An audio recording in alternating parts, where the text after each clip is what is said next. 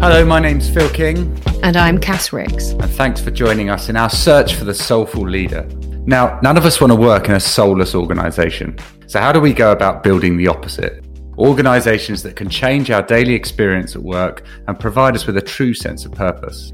We want to be part of a world where organizations exist beyond merely chasing the numbers, but where their leaders are consciously aware of the positive impact they can have on themselves, their people, and wider society.